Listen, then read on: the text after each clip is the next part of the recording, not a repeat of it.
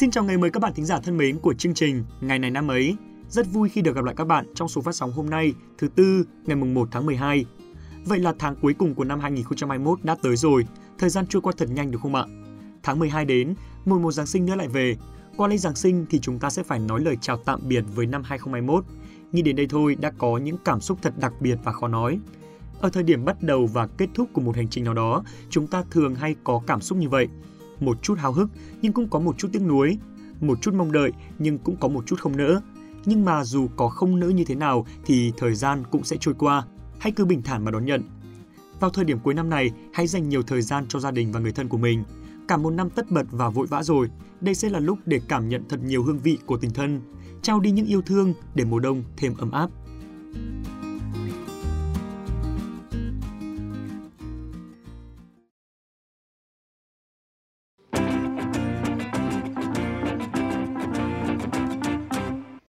Mở đầu chương trình, như thường lệ, chúng mình sẽ chia sẻ với các bạn một thông tin mới và thông tin của ngày hôm nay là thông tin về lĩnh vực thể thao. Các bạn thân mến, hôm nay là ngày mùng 1 tháng 12. Theo lịch trình đã định, trong ngày hôm nay, đội tuyển quốc gia Việt Nam của chúng ta sẽ lên đường sang Singapore để chuẩn bị bước vào hành trình bảo vệ ngôi vương tại kỳ AFF Cup 2020. Kỳ AFF Cup 2020 sẽ được diễn ra từ ngày mùng 5 tháng 12 năm 2021 đến ngày mùng 1 tháng 1 năm 2022 Trước đó, do ảnh hưởng của dịch bệnh COVID-19 nên giải đấu đã rời lịch từ năm 2020 sang cuối năm 2021. Ở giải đấu năm nay, đội tuyển Việt Nam tham dự giải với tư cách là nhà đương kim vô địch, nên chắc chắn mục tiêu cao nhất của những chiến binh sao vàng khi bước vào giải đấu chính là bảo vệ thành công tấm huy chương vàng giành được cách đây 3 năm. Còn nhớ trong năm 2018, đoàn quân của huấn luyện viên Park Seo đã đánh bại những chú hổ Mã Lai sau hai lượt trận đi và về với tổng tỷ số 3-2 để nâng cao chiếc cúp vàng, giải bóng đá vô địch các quốc gia Đông Nam Á sau tròn 10 năm chờ đợi. Trước đó, chiếc vô địch đầu tiên mà đội tuyển Việt Nam giành được là ở kỳ World Cup 2008, nơi mà những huyền thoại như Công Vinh hay Minh Phương đã đem về niềm vui đầu tiên cho bóng đá Việt Nam ở đấu trường khu vực. 13 năm với hai chiếc cúp vàng, không biết liệu rằng năm nay, đương kim số 1 Đông Nam Á, đội tuyển quốc gia Việt Nam có thể bảo vệ thành công chức vô địch hay đội bóng xứ sở chùa vàng, đội tuyển quốc gia Thái Lan sẽ tiếp tục bổ sung một chiếc cúp vàng vào phòng truyền thống vốn đã đầy áp danh hiệu của mình, hay những Malaysia, Indonesia, Philippines và chủ nhà Singapore, nhưng đội đã chuẩn bị hết sức kỹ càng cho giải đấu năm nay sẽ nâng cao chiếc cúp vô địch và cũng có thể kể đến những Campuchia, Lào, Myanmar hay Timor-Leste, những đội bóng đã có được những bước phát triển vượt bậc trong những năm vừa qua tất cả đều có cơ hội đăng quang ở đấu trường danh giá nhất khu vực Đông Nam Á, cấp độ đội tuyển quốc gia. Để chuẩn bị cho giải đấu lần này, huấn luyện viên Park Hang-seo đã gọi tổng cộng 30 cầu thủ đội tuyển Việt Nam lên đường sang Singapore, trong đó có đầy đủ những gương mặt chất lượng như thủ thành giàu kinh nghiệm Bùi Tấn Trường, trung vệ đội trưởng Quế Ngọc Hải, bộ đôi tiền vệ sáng tạo Quang Hải, Hoàng Đức, trung phong cắm số 1 Nguyễn Tiến Linh. Tất cả những hảo thủ tốt nhất ở các tuyến đều đã có mặt và sẵn sàng cho hành trình sắp tới. Hy vọng rằng với chất lượng đội hình, tinh thần vô địch cũng như các điều kiện thuận lợi khác sẽ giúp cho đội tuyển Việt Nam có thêm sự tự tin để thi đấu thành công ở giải đấu sắp tới. Chúc cho những chiến binh sao vàng sẽ có thể bảo vệ thành công chức vô địch kỳ AFF Cup 2020. Còn bây giờ, xin mời các bạn, chúng ta sẽ cùng đến với phần tiếp theo của chương trình ngày hôm nay.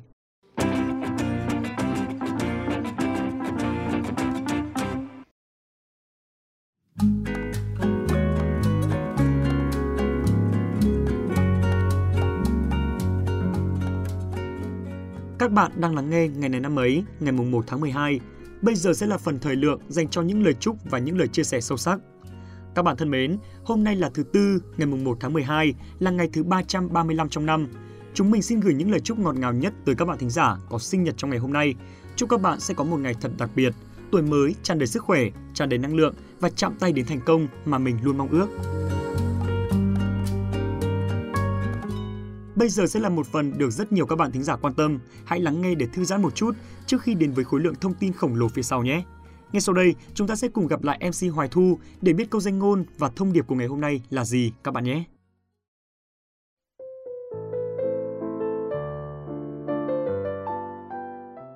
Vâng, xin cảm ơn Phạm Kỳ. Xin chào các bạn đang theo dõi ngày này năm ấy.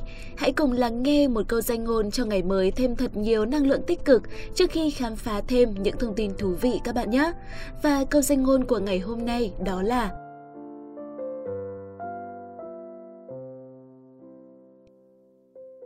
Khi chúng ta muốn, chúng ta sẽ tìm cách, khi chúng ta không muốn, chúng ta sẽ tìm lý do. Các bạn thân mến, có một sự thật, đó là đôi khi chúng ta là những người viện cớ siêu giỏi. Trong mọi tình huống, mọi trường hợp, mọi lĩnh vực, mọi lúc, mọi nơi, chúng ta đều có thể tìm lý do cho những hành động của bản thân.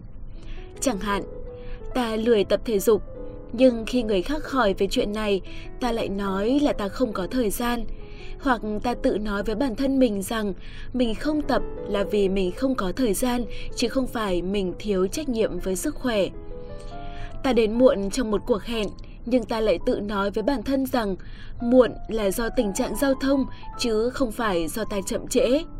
Tuy nhiên, thực tế thì ta có thể thăm dò tình hình tuyến đường ta đi và đi sớm hơn một chút. Nói chung, chuyện gì chúng ta cũng có thể đưa lý do được hết và chúng ta không bao giờ chịu thừa nhận rằng mình đã cố gắng hợp lý hóa những điều không tốt của bản thân. Việc ta không làm được thứ gì đó đều là do lỗi của mọi người và mọi vật xung quanh chứ không phải tại mình.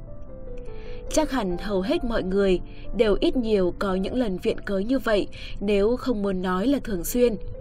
Nhưng hãy suy nghĩ lại xem, chính sự viện cớ đó là lý do khiến cho ta ngày càng trì trệ và không thể vươn tới thành công. Muốn làm thì phải tìm cách để làm, làm hết sức, chứ đừng viện cớ rằng ta không đủ kinh nghiệm, ta chưa được học, ta không ai giúp đỡ, hay là thời thế chưa tới. Những lý do đó nghe có vẻ hợp lý, nhưng thực chất đó không phải là yếu tố quan trọng nhất quyết định chúng ta có thành công hay không. Thành công nằm ở ý chí. Mỗi lời biện minh, một cái cớ, một sự bảo chữa, một lời nói dối, một sự hợp lý hóa, một nỗi sợ, một niềm tin sai lầm đã trói buộc chúng ta vào cuộc sống tầm thường và ngăn cản chúng ta có được điều mà chúng ta xứng đáng. Thế nên, phải thay đổi thôi. Muốn thành công, chúng ta cần phải thành thật một cách tàn nhẫn với chính mình. Nếu ta muốn điều gì, hãy tìm cách để đạt được điều đó. Trong đầu ta phải luôn nghĩ rằng ta làm được, ta làm được. Hãy niệm câu thần chú này mỗi khi ta định từ bỏ một thứ gì đó. Còn nếu sai lầm hay là chậm trễ, cũng đừng đổ lỗi, hãy nhận trách nhiệm. Một người có trách nhiệm sẽ luôn được mọi người yêu quý và tôn trọng. Các bạn ạ, đừng chần chừ gì nữa, hãy chịu trách nhiệm cho việc làm của bản thân nhiều hơn, đừng kiếm cớ thoái thác hay sợ sệt. Hãy tìm cách chứ đừng tìm lý do. Nhất định một ngày không xa, ta sẽ được trả công xứng đáng với những cố gắng của mình.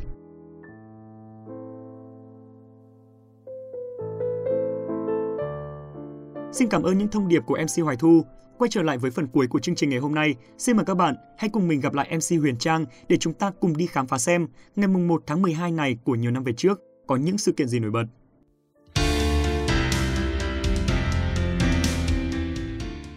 Hello hello, xin chào các bạn thính giả thân yêu của ngày này năm ấy. Rất vui vì được gặp lại các bạn và cả rất vui vì được gặp lại các bạn và cả Phạm Kỳ trong số phát sóng ngày hôm nay. Xin chào các bạn, Phạm Kỳ cũng rất vui khi được gặp lại Huyền Trang.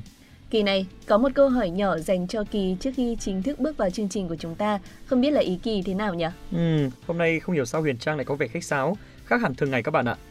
Ừ, thì Huyền Trang cứ hỏi đi, tưởng gì chứ câu hỏi nhỏ thì thoải mái đi. Ừ. Cho Huyền Trang hỏi là Phạm Kỳ đã bao giờ nghĩ lại quá khứ rồi muốn níu kéo về những hồi ức đã qua chưa? Ừ, thực ra thì Phạm Kỳ cũng có lúc như vậy đấy, ừ. hay nghĩ về quá khứ và muốn níu kéo. Nhưng mà khi suy nghĩ thật cẩn thận lại thì Phạm Kỳ lại thấy níu kéo nó cũng không phải là tốt. Sống là phải biết chấp nhận. Cái gì qua rồi thì cứ để cho nó qua. Quan trọng là hiện tại và tương lai thôi. chà chà, không hổ danh là chàng trai đa sầu đa cảm. Câu trả lời 10 điểm luôn. Ơ chỉ thế thôi à? Thế rút cục lại là tại sao lại hỏi thế? Ờ thì tự nhiên nghĩ ra hỏi thôi, không có gì quan trọng đâu. Quay trở lại với chương trình, không để các bạn thính giả phải chờ lâu nữa, chúng ta sẽ cùng quay ngược quá khứ đến ngày mùng 1 tháng 12 và cùng khám phá những sự kiện tiêu biểu trong ngày này nhé. Kỳ lạ thật đấy, nhưng mà thôi, không để mất thêm thời gian của các bạn nữa. Chuyện của Trang thì Kỳ sẽ khai thác sau vậy. Bây giờ thì chúng ta sẽ cùng bắt đầu chương trình với những sự kiện trong nước.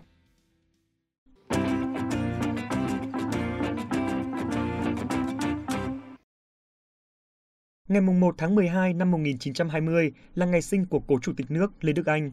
Năm nay là tròn 101 năm ngày sinh của ông. Chủ tịch nước Lê Đức Anh có bí danh là Sáu Nam, quê tại xã An Lộc, Phú Lộc, Thừa Thiên Huế. Ông là một trong số ít người có sự nghiệp gắn liền với nhiều thời kỳ cách mạng, từ tiền khởi nghĩa đến cách mạng tháng 8, kháng chiến chống Pháp, chống Mỹ và xây dựng đất nước sau thống nhất. Ông tham gia cách mạng năm 1937 vào Đảng Cộng sản Việt Nam một năm sau đó. Sau cách mạng tháng 8 năm 1945, ông giữ các chức vụ từ trung đội trưởng, chính trị viên tiểu đoàn, trung đoàn. Ba năm sau, ông là tham mưu trưởng quân khu 7, quân khu 8 và đặc khu Sài Gòn chợ lớn. Trong kháng chiến chống Pháp, từ năm 1951, ông là tham mưu phó, quyền tham mưu trưởng Bộ Tư lệnh Nam Bộ, rồi Cục Phó Cục Tác chiến, Cục trưởng Cục Quân lực thuộc Bộ Tổng Tham mưu Quân đội Nhân dân Việt Nam. Kháng chiến chống Mỹ, ông giữ nhiều chức vụ quan trọng trong quân đội. Từ tháng 8 năm 1963, ông là Phó Tổng Tham mưu trưởng Quân đội Nhân dân Việt Nam. Tháng 2 năm 1964 đến năm 1974, ông là Phó Tư lệnh kiêm Tham mưu trưởng Quân Giải phóng miền Nam, Tư lệnh Quân khu 9. Ông đảm nhiệm Phó Tư lệnh Quân Giải phóng miền Nam từ năm 1974. Tháng 6 năm 1974, ông được thăng quân hàm vượt cấp từ đại tá lên trung tướng, làm phó tư lệnh chiến dịch Hồ Chí Minh, kiêm tư lệnh cánh quân hướng Tây Nam đánh vào Sài Gòn. Đất nước thống nhất, ông làm tư lệnh quân khu 9, tư lệnh kiêm chính ủy quân khu 7, kiêm chỉ huy trưởng cơ quan tiền phương của Bộ Quốc phòng ở mặt trận Tây Nam, được thăng quân hàm thượng tướng năm 1980.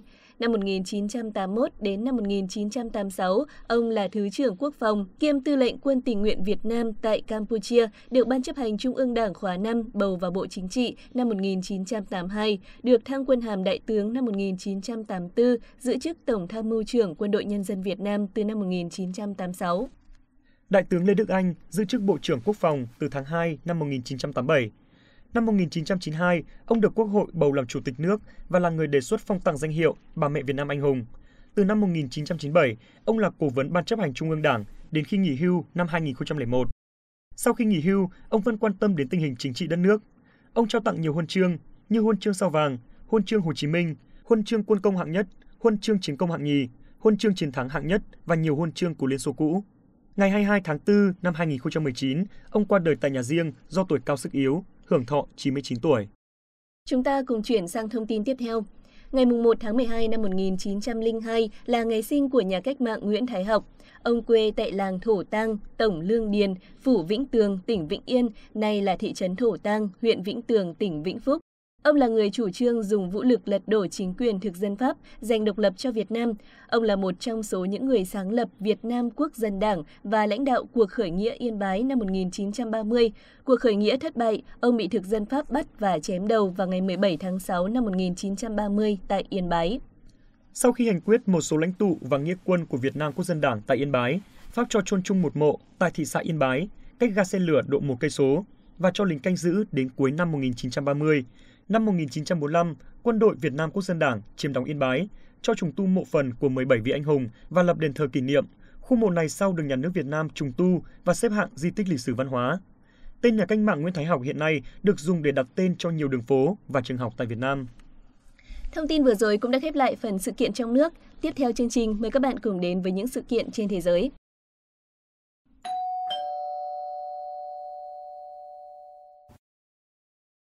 Vào ngày 1 tháng 12 năm 1988, lần đầu tiên Ngày Thế giới phòng chống bệnh AIDS được tổ chức tại Hoa Kỳ. Ngày Thế giới phòng chống bệnh AIDS là ngày lễ quốc tế được cử hành vào ngày 1 tháng 12 hàng năm nhằm nâng cao nhận thức về nạn dịch AIDS do việc lây nhiễm HIV và cũng là ngày để tưởng nhớ các nạn nhân đã chết vì HIV/AIDS. HIV được chính thức phát hiện từ năm 1981 và nhanh chóng trở thành một đại dịch nguy hiểm ở cấp độ toàn cầu. Khi nhiễm bệnh, HIV trong cơ thể tấn công các tế bào bạch cầu là tế bào có chức năng bảo vệ cơ thể chống lại bệnh tật. Theo thời gian, hệ miễn dịch của bệnh nhân suy giảm nghiêm trọng tới mức gần như mất sức đề kháng. Khi đó, họ dễ mắc phải các bệnh cơ hội nguy hiểm như lao, viêm phổi, viêm gan B, những bệnh mà cơ thể khỏe mạnh hoàn toàn có thể chống chọi lại, và cuối cùng dẫn đến tử vong nếu không được điều trị. Tính đến năm 2019, thế giới có khoảng 38 triệu người đang sống chung với HIV và 690.000 người nhiễm HIV đã tử vong.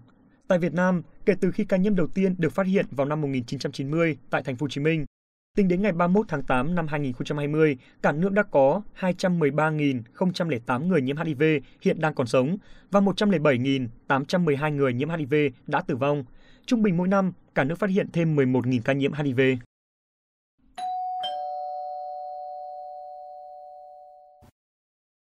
Và sau đây sẽ là thông tin cuối cùng trong chương trình ngày hôm nay. Ngày 1 tháng 12 năm 1987 là ngày sinh của nữ diễn viên ca sĩ Trung Quốc Thư Sướng.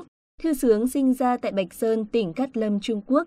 Cha mẹ Thư Sướng ly hôn khi cô được 5 tháng tuổi. Hai mẹ con đã chuyển tới sống tại Bắc Kinh trong một gian phòng nhỏ khoảng 8 mét vuông. Mẹ cô là người làm thuê cho người hàng xóm. Năm Thư Sướng 10 tuổi, mẹ qua đời, sau đó cô sống cùng với chị họ. Thư Sướng bắt đầu đóng phim từ năm 15 tuổi. Lúc mới vào nghề, cô đóng những vai phụ nhưng khá sâu sắc như Thiên Sơn Đồng Lão trong Thiên Long Bát Bộ, Đồng Ngạc Phi trong Hiếu Trang Bí Sử, Kim Mai Lệ trong Kim Phần Thế Gia. Nhưng sau đó bằng khả năng diễn xuất của mình, Thư Sướng đã vào các vai chính như Tiểu Ngọc trong Bảo Liên Đăng, Thủy Sinh trong Liên Hành Quyết, Tinh Vệ trong Tinh Vệ Lớp Biển. Năm 2002, Thư Sướng đoạt giải Kim Ưng dành cho diễn viên truyền hình triển vọng.